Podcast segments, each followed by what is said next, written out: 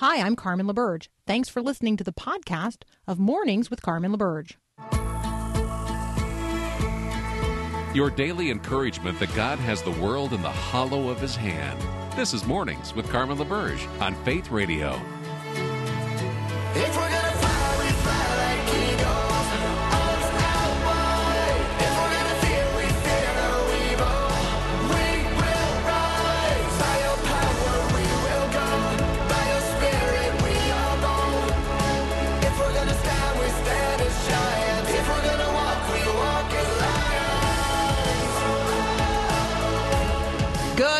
Morning. It is the 10th of May, 2022. I'm Carmen LaBerge. You're listening to Mornings with Carmen on the Faith Radio Network. Let me start off with, uh, you know, a question we ask frequently. Encourage you to maybe put it on a sticky note and post it on your fridge or your coffee pot. Where in the Word are you today? Where in the Word are you today? Spend some time considering the Word of God and the counsel of God. Spend some time with God. If we're going to be His ambassadors and ministers of reconciliation, if we are going to be representing Christ to the world, then we need to know Christ. We need to know God, and we know God um, by drawing unto Him. Yes, through prayer, but through His Word. It's the primary way that God has chosen to uh, reveal Himself. I mean, you know, beyond the general revelation of God in creation, we have the scriptures of the Old and New Testaments, and then, you know, we have the person of Christ. We come to know the person of Christ through the scriptures that reveal Him. And so, let me encourage you to be in the Word of God today before you get out there into the world that God so loves. I read a piece uh, by Thaddeus Williams um, at the World News Group website, and I thought, you know, um, he makes some really good points. And I think that in terms of equi- equipping ourselves for the conversations of the day, it is um, it's often helpful. I find it helpful to um, consider how I might answer the criticisms of uh, of those who, with whom I disagree. And so there uh, there there is a style of argumentation against the pro life movement or against those of us who would consider ourselves pro life. And you know that I describe myself as pro life from conception to natural death, um, which would mean I, uh, you know, I am pro life from womb to tomb. That would be one way of describing it. I am broadly pro life. I am pro life across a range of topics. It's why you and I disagree on some things because you're pro life ethic and my pro life ethic are sometimes um, different. I mean, I apply, apply a pro life ethic to conversations about immigration or conversations about um, people who are formerly incarcerated. I apply a broadly pro life ethic to conversations about single parenting. I, prov- I, you know, I'm applying a broadly pro life ethic to um, to all kinds of conversations today. And uh, and some people uh, confine their pro life convictions to just conversations um, or exclusively conversations about the preborn. I think that um, childcare is a pro life issue. I think that um, foster care and adoption are pro life concerns and issues. And so when I talk about uh, being pro life, I have a, a comprehensive approach to that. Um, Thaddeus Williams is addressing the sloganism, the argument that says, you know, pro life people only care about uh, the preborn, and once a child is born, pro life advocates really no longer care. Uh, we don't care about the poor. Uh, it's a it's a judgmentalism that I think is not um, rightly uh, wielded against people who are pro life, and yet there are some people who consider themselves pro life for whom the only pro life issue is the issue of abortion. They're not particularly pro life when it comes to other concerns. However, um, the sloganism related to this that is used by uh, pro abortion advocates deserves an answer. And Thaddeus Williams provides one in this uh, piece in World Magazine. And I just simply wanted to highlight that uh, some of the points that he makes. There, there is a difference between um, not caring for the poor, which is what anti or what pro-abortion advocates would argue. Um, you know, eh, they they argue that uh, pro-life advocates don't care about the poor. We don't care about health care. We don't care about single moms. We don't care about, I mean, on and on and on. Okay, so here's the, the paragraph uh, in Thaddeus Williams' piece that I think is particularly helpful.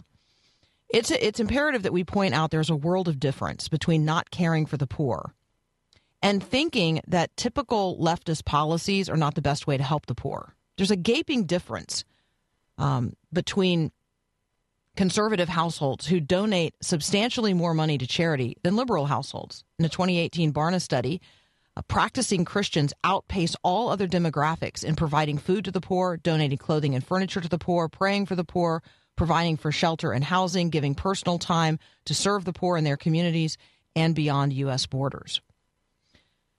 Uh, he says uh, the belief that uh, we either rally for more expansive government attempts to alleviate poverty or we just don't care about alleviating poverty.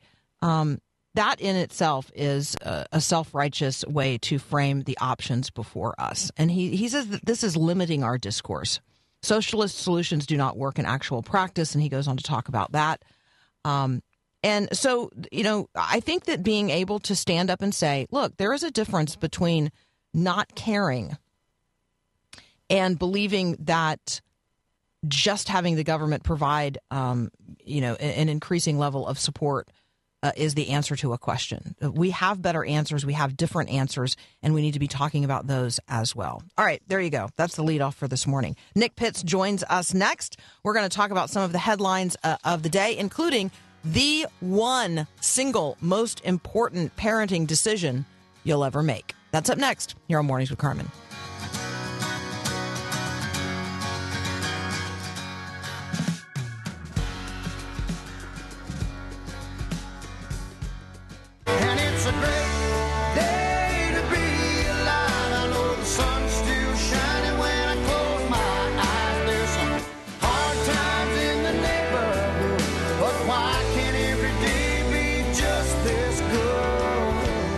Nick Pitts joins us again. He's a fellow at the Institute for Global Engagement. Good morning, sir. Good morning, Carmen. Great to be with you. Well, so parents make all kinds of decisions and they wring their hands over many, many of them. What um, are we now learning is actually the one parenting decision that really matters?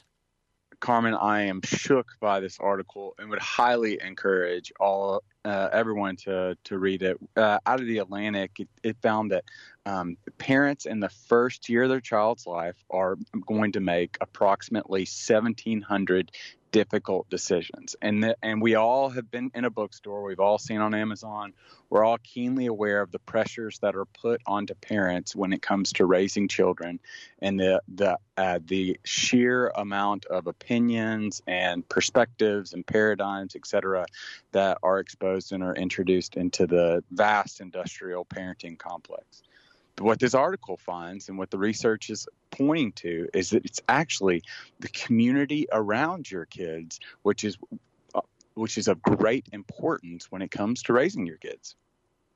Yeah. And when you talk about the community, um, and we're talking about where we're raising our kids, what's the context, and then who are we surrounding our child with? Like, who are we exposing them to? And uh, what are the influences? And so this is this atmospheric, this, um, you know, are we raising them in Narnian air is one way to think about this. Like, great. So it's not just what is your geographic location, but who who are the people? What is the community with in the context of whom you are raising this child? Completely agree and, and we- we've always known this to be true right? We always we've always known that um, parent what is it parents just don't understand from will smith and dj, DJ jazzy jeff in the 90s um, it's this uh, idea that we're all keenly aware of that kids typically uh, start tuning out their parents uh, as they get into their teen years and so we're we're always keenly aware of who we surrounding our kids with who are those people that they're surrounded by and what we've always known to be true is that other voices have very influence have great influence over your kids during some of those teenage and preteen formative years. And what this research is pointing back to is just the reality that community matters. That um, being surrounded by the Jonathans to Davids, the Timothys to Pauls, the uh, the Ruth and uh, Naomi, et cetera. The community matters when you're surrounded by these people. I, uh, I I love this. It's um it's a good conversation starter if you are of grandparenting age. It's a great conversation starter um, for those of you that are church leaders and involved in developing those communities. It's a great conversation for your small group or your community group. Um, really, really interesting content. So it's at theatlantic.com. Um, parenting decisions, uh, and it's about not trusting your gut because the one parenting decision that really matters is the atmosphere, the climate, the community in which you actually raise your kids. All right, we're going to be back in just a moment with Nick Pitts. He's a fellow at the Institute for Global Engagement. Um, and we're going to talk, um, well, I'm going to call it a mental health story, um, but it's a conversation about how you talk about and with those who attempt suicide. That's up next here on Mornings with Carmen.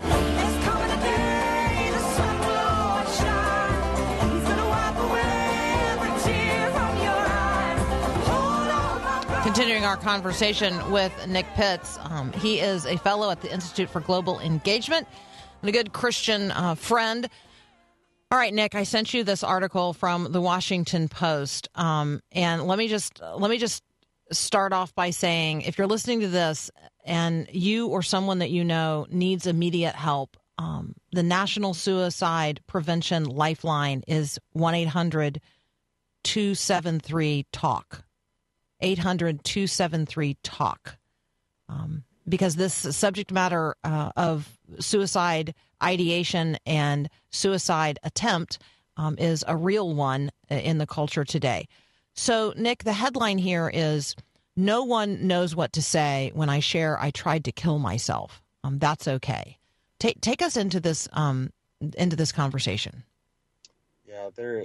Um, what we all know to be true, and we've seen on the headlines, and um, the reality is, probably many of us have experienced personally, whether with a family member or a friend or a loved one, is that increasingly we're starting to see an uptick in the number of individuals that are contemplating suicide, as well as individuals that are committing suicide.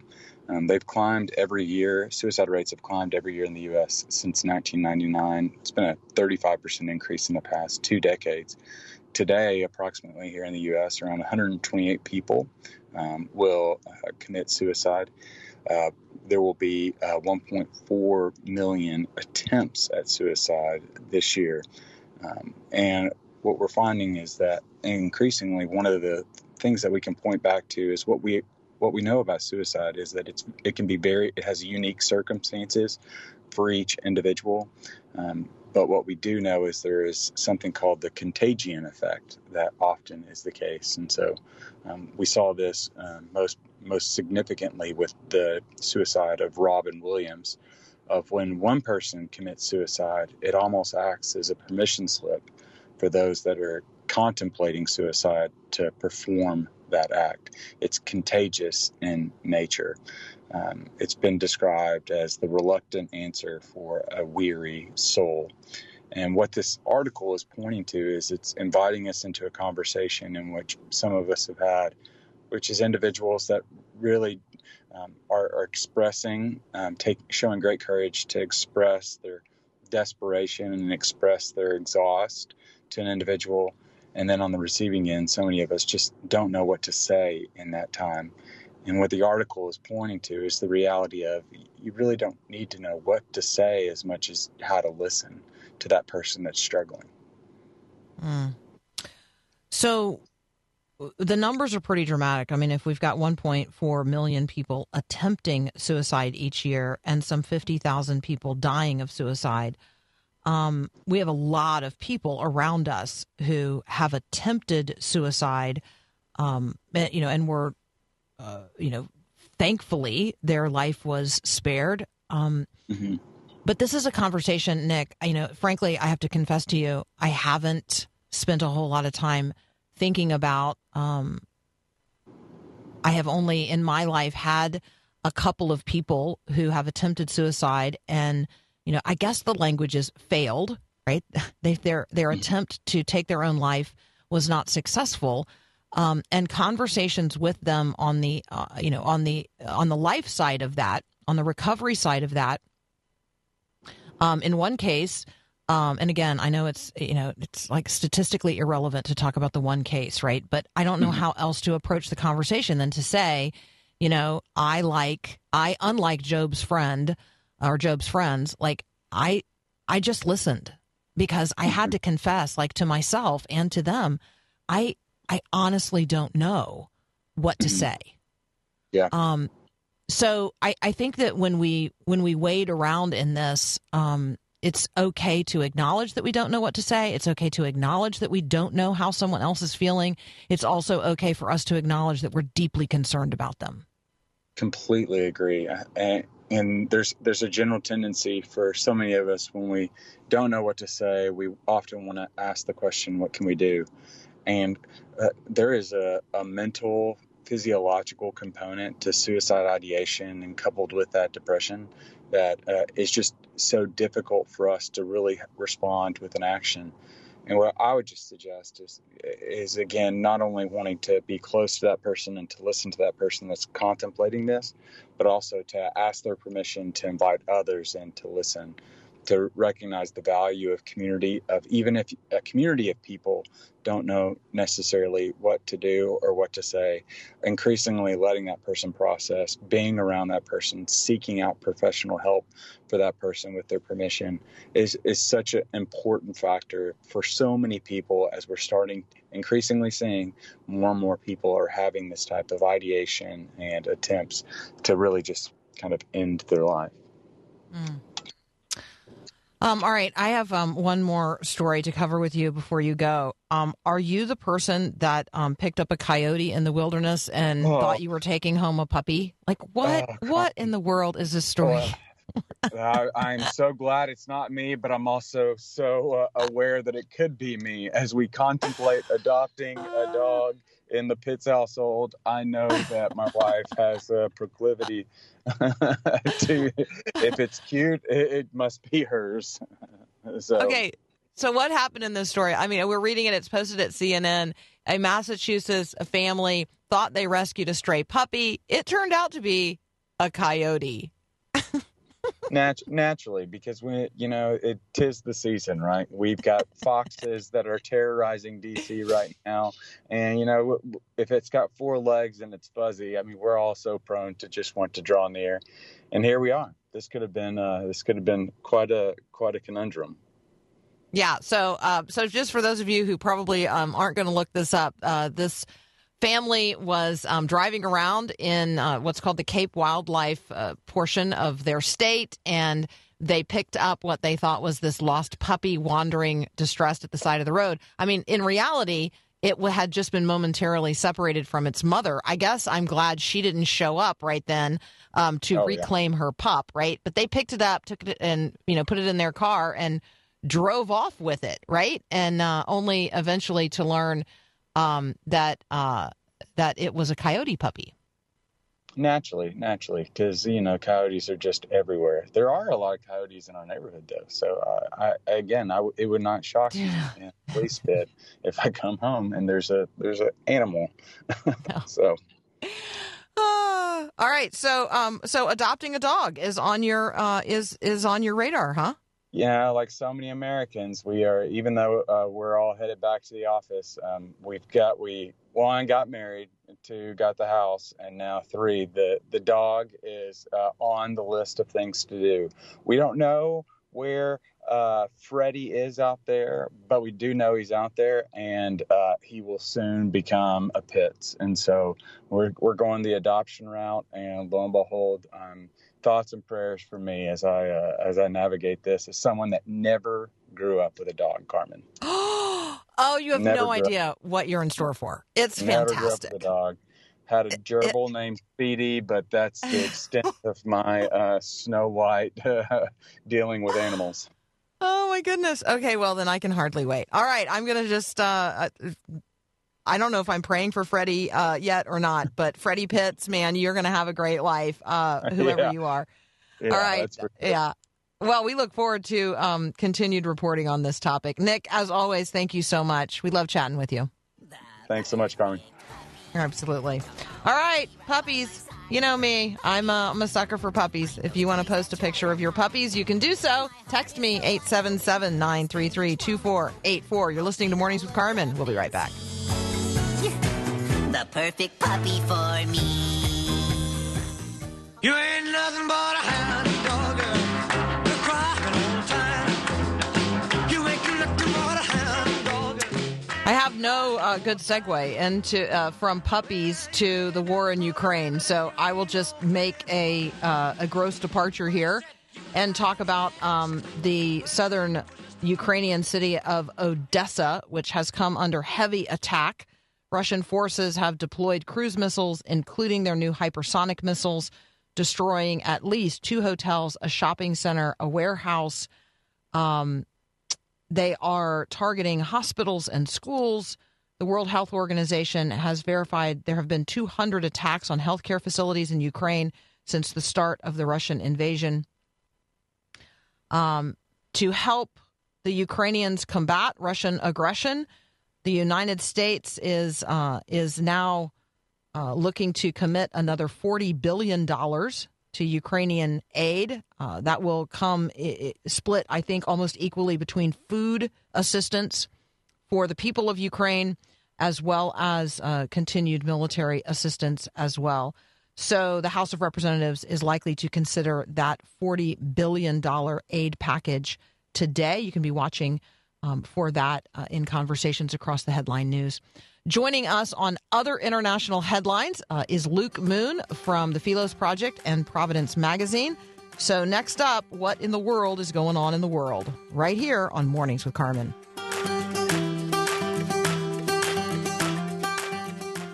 The wise men will bow down before the throne, and at his feet they'll cast their golden crowns.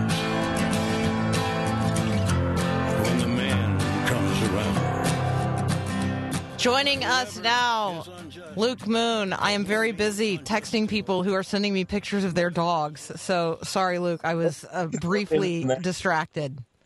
I can join in on that. I have a I Right. have a new I have a new um, German short-haired pointer.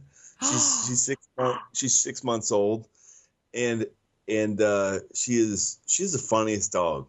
I swear. It, it I, don't I don't know my first time I've ever owned a GSP as they're called amongst the the peeps, but uh, it it just everything she does is is basically funny.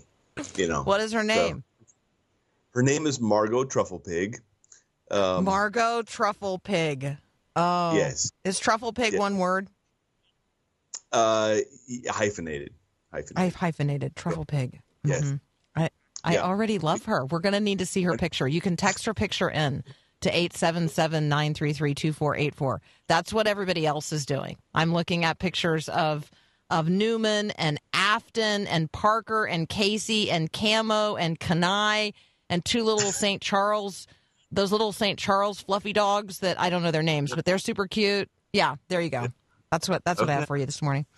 Um Afghanistan, um, maybe not a surprise to anyone. The Taliban has uh, uh, reinstituted um, the hijab uh, for Afghan women, um, and uh, and even the celebration of religious holidays has changed under the Taliban rule. Want to bring people up to date on what's going on in Afghanistan? Yeah. Um, it, it's actually more than the, the hijab. The hijab is just you know the one the thing that covers the hair, but what was what they required was the burqa, which is the full covers the entire face. Uh, the edict, which was supposed to go into effect on Saturday, uh, was that they basically brought back back the burqa. It's hard to say five times fast, and and then uh, like you said, banned parties and uh, you know women should not go out without uh, male escorts. Um, is very kind of hardline uh, task, right? And and it has been met with you know disobedience, we'll say, right? There's division within the Taliban over these kinds of edicts because the Taliban is having a hard time shifting from being a rebel group to to being a governing body. You know, it's easy to be, you know, against everything, right? It's it's harder to be for for stuff and be responsible for people who, you know, don't want to follow your, you know, 700 year old rules, right? And so I think that's there's division within the Taliban between the the pragmatists and the the zealots. Uh, the the leader of the Taliban is in the zealot category, um, but there are other you know leaders that are in the pragmatism category, and you know it's. I mean, they, they're having a really hard time. You know, like I said, organizing government, uh, feeding the people, um, and and running a country, and and you know it's it's always hard. I mean, honestly, it's hard for, you know, I, I think it's it's one of those. I'm, I'm a sphere, sovereignty guy, a principled pluralism, and there's a domain of, of government and a domain of the church or the mosque or whatever. Like religious institutions have a role, and they're actually distinctive, right? And when there's an attempt for you know the the mosque to rule the state or the church to rule the state it always ends up failing right because i think it goes against god's plan for how the world operates so but that's more philosophical No, but I think that's a that's an excellent point because I think that we imagine that oh well if Christians and the church just got to be in charge of everything, um, you know everything government wise would work exactly right. Well, the challenge there is that that's that's just not God's design. Like there is this uh, there is this sphere sovereignty. There is yeah There's exactly. separation of powers. and it goes actually i think it goes back to goes back to moses and aaron right? Like the the moses was was the it's called the political leader. Aaron was the religious leader. Uh, you have you know david and and um, when when uh, uh, not not David when Hezekiah thought he you know he was gonna he had he had been so successful as a as a political leader as a military leader thought well you know now I should be in charge of of the of the temple too. And so he stormed into the temple thinking he was going to be the big shot and came out with leprosy right? God's like no there's a line here. And I think separation of powers matter. It doesn't mean that you know you can't have Christians in government, and that the the foundation for for for law can't be rooted in in you know your understanding of where law comes from, right? You know, some kind of something transcendent often, but it does mean that you have to have like th- there is a.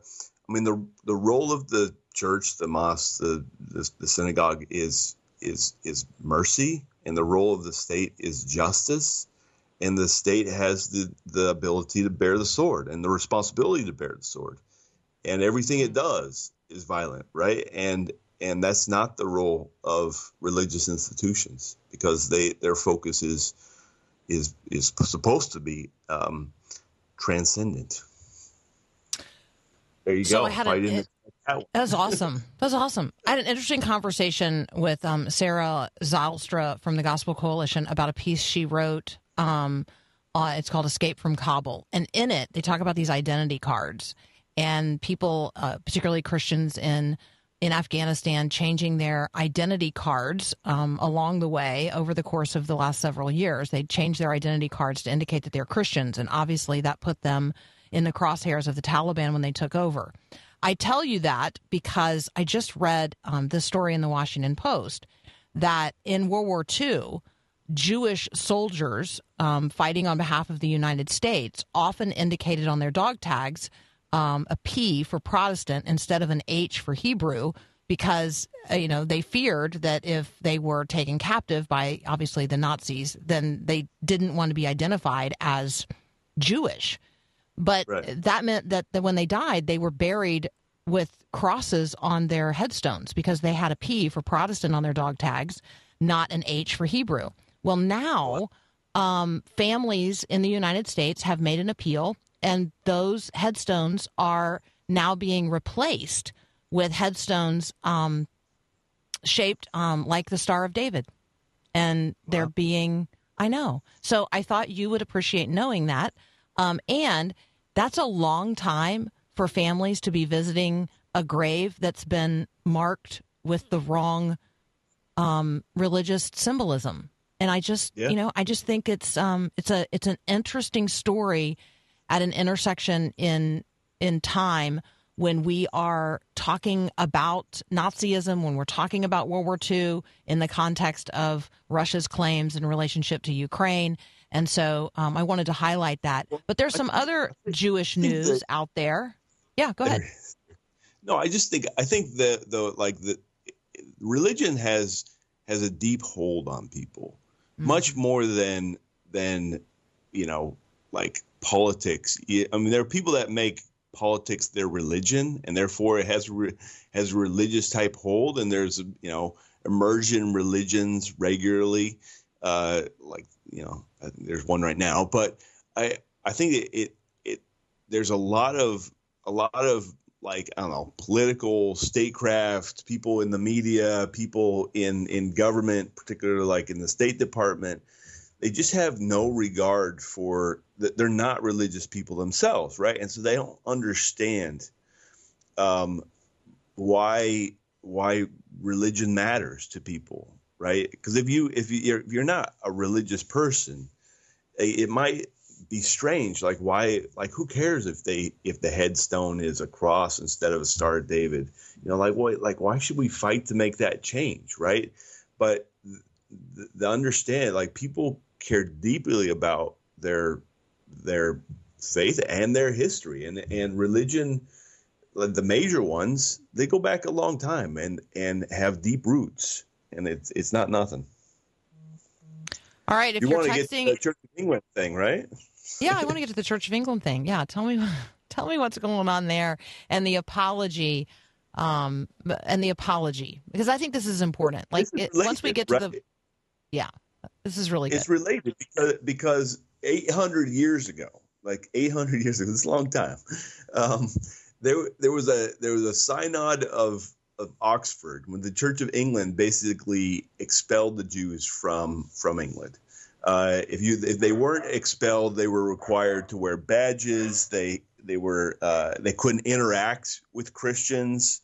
Um, they couldn't they couldn't work in certain professions right? It's actually where you get a lot of the things like uh, the the guilds and the orders. Like if you were like um like the masons or the wood carvers or the like these types of professions because Jews could join those types of professions um, because they were they were around uh, crafts right? Or like your I'm not crafts as in like you know knitting yeah. but crafts as in like your your job right? Um, Tradecraft. and yes tradecraft and so like you know the the church of england uh marked the 800th anniversary of the of the synod of oxford by, by apologizing for for this uh for this edict and interestingly enough the edict was done on on the uh 9th of av which is the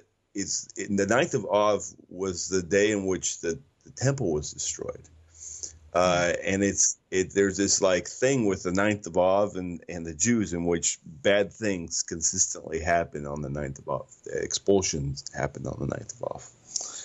Yeah. So It's so fascinating. All right, keep the pictures of, of the puppies coming. Um, I might be in puppy love with Eway. I don't know what kind of dog Eway is, but in in his or her picture, it's like basically buried in a pile of of straw. Somebody is out feeding chickens, and it's still a little bit snowy. Um, Afton, uh, Afton. Good morning, Afton. Afton is uh, a golden retriever feeling some pure joy this morning. Um, and I am on behalf of Parker, Casey, and Camo thankful for the cookie that they got um, because they very obediently posed for a picture um, so that their mom could send it to me. and we heard we heard Margot Truffle um, Truffle Pig in the background. So good morning, Margot. Truffle Pig. We are talking with Luke Moon. We're talking across a range of international headlines. When we come back, we're going to take a spin through Pakistan and India. That's up next here on Mornings with Carmen.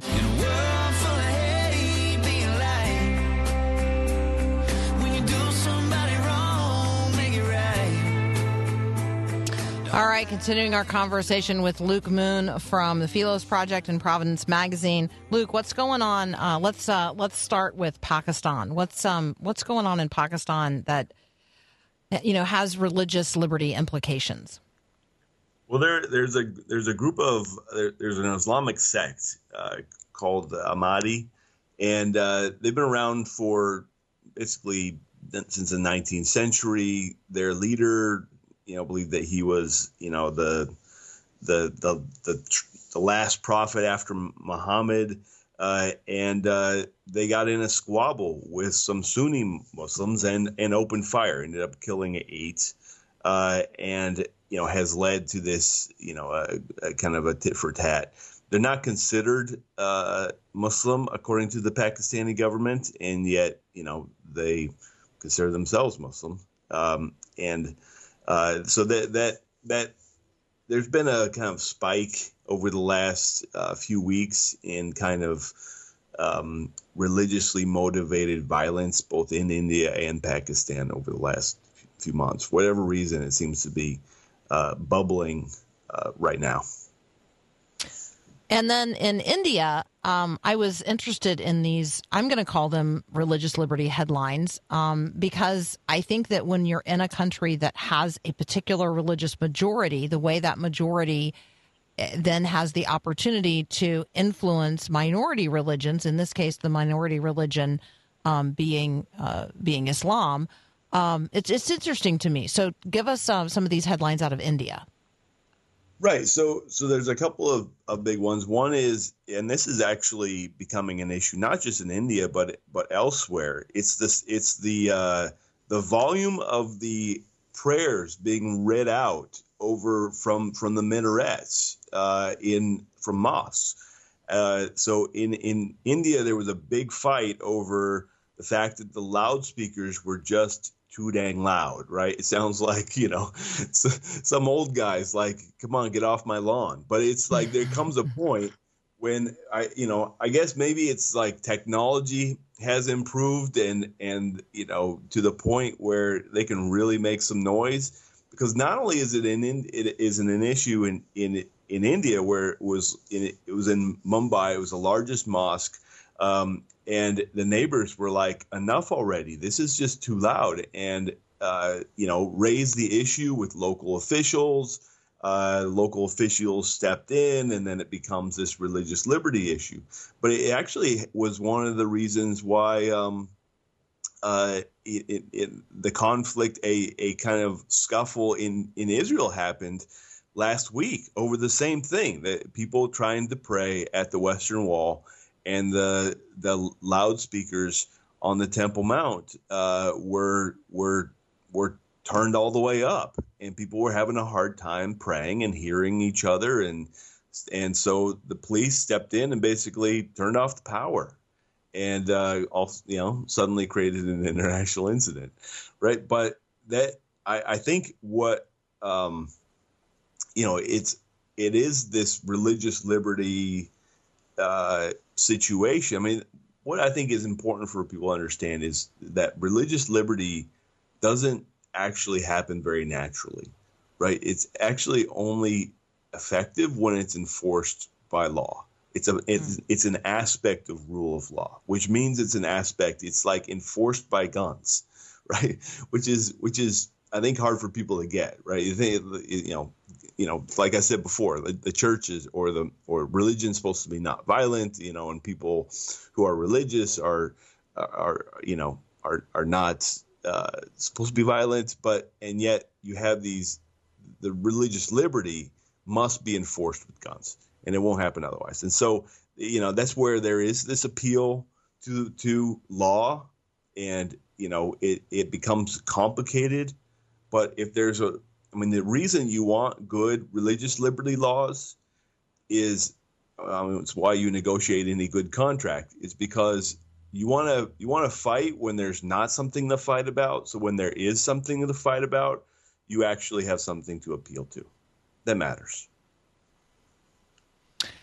I was on an airplane recently, and um, a particularly observant Muslim person insisted on being able to stand and turn in the direction that uh, you know he believes he is obligated to pray at a very specific time. The challenge was that we were, uh, you know, in a portion of the flight, um, you know, where the seatbelt sign is on, and and on and on and on. And then he insisted on playing the audio of the prayer aloud um, over the speaker on his phone. Again, not, not something that like on. Right? So I just think that these conversations about um, religious liberty and people's particular religious expressions and the rules that govern us um, wherever we live, be it you know, be it India or the United States of America, or the rules that govern the airwaves uh, or the airways, even. Like I think that these are conversations that we have to figure out how to have. And then we have to figure out how to communicate them effectively with people across a range of religious expressions because it's only getting more pluralistic and more diverse. Yeah, I mean, I but I also, I mean, I think that, like I said, I think you have to have you have to have the rules in place, right? I mean, it, and and there is a there's there's a point in which you know the the, the rules the rules actually matter and they have to get enforced. And if it's not something that is, I mean, obviously every you know all the major religions have this sense that you know obeying God is more important than obeying the law, right? uh, if the law goes against God's law. Uh, but I'm, you know, I, I, I think there's, you know, my my sense is that you know the the person making the stink was was doing it to cause a stink, right? Like that is a that's not mm-hmm. unusual, right? Like and that that that is also part of the world in which we live, in which it's it's it isn't actually the the the religion the the religious expression is not there isn't a pluralistic understanding of it. It's like I'm gonna make you I'm gonna make you do this. That's which unfortunately, uh, you know, you uh, to to the, our first story with with with Afghanistan, uh, faith cannot be forced. People do not like to be forced into religious observance, right? Mm-hmm. People are fine, you know, like choosing that, and I think being you know people being able to choose to be any faith or no faith is is is fine, uh, but faith that is that is forced is is where you get significant resistance, um, and I think that you know that's that's part of that understanding of of pluralism is allowing people to practice their faith without resistance right? Uh, and and with respect, right? Like in mm. and respect for not only your your like you know being able to do your own thing, but not just being a total jerk, right? And and um, I don't I don't think we're I don't think we're allowed to be jerks, right? Um, I think that's the that's that's the Luke Moon quote of the day. Not allowed to be jerks. Um, all right, here is here would be the Bible verse related to this, I think, um, because it, it, what you're talking about is religion under compulsion. And when I think about verses related to you know being compelled to do something for a religious reason, I think about um, where Paul is saying to the Christians in Corinth, "Look, it, you know it's important to give, but it's important to give." Um, you know, out of a generous heart. It's uh, you know, out of a cheerful spirit, not under compulsion. You know, everybody yeah. should do what they've already decided in their heart, not reluctantly or under compulsion. We think of that in terms of, you know, material uh, giving um, or sacrificial giving on the behalf of the Christian, but it it extends to more than that. Like every everything that we do, we should do not only to the glory of God and to the honor of God, but we should do so not under compulsion, but out of this cheerful, um, generous grace filled uh, reality. So I think um, thank you for yeah thank you for helping us wander around in these religious liberty conversations today. We got to leave it right there. That's Luke Moon. You can find him at the Philos Project. You can also find him at Providence Magazine, or maybe if he's being um, a dutiful dog dad, he's going to be out walking Margot Truffle Pig later today, and you could catch that. I don't know if you're in the right part of New York. Hey, thank you so much for blessing us, Luke. It's my pleasure. Thanks, Carmen. Absolutely. All right, keep your um, pics of your uh, furry friends coming. I am greeting each and every one of them personally on the text line 877 933 2484. Thank you to Athena for her Christmas photo recently text- texted in. Oh, I gotta I gotta take a break. Elliot, good morning. We'll be right back. And they called it puppy love. All right. Good morning, Elliot. Good uh good morning. Um or I'm trying to scroll through these quickly.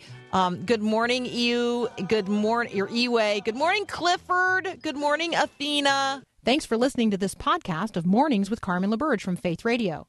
If you haven't, you can subscribe to automatically receive the podcast through iTunes or the Google Play Music app. That way, you never miss an episode. It's also available anytime at myfaithradio.com.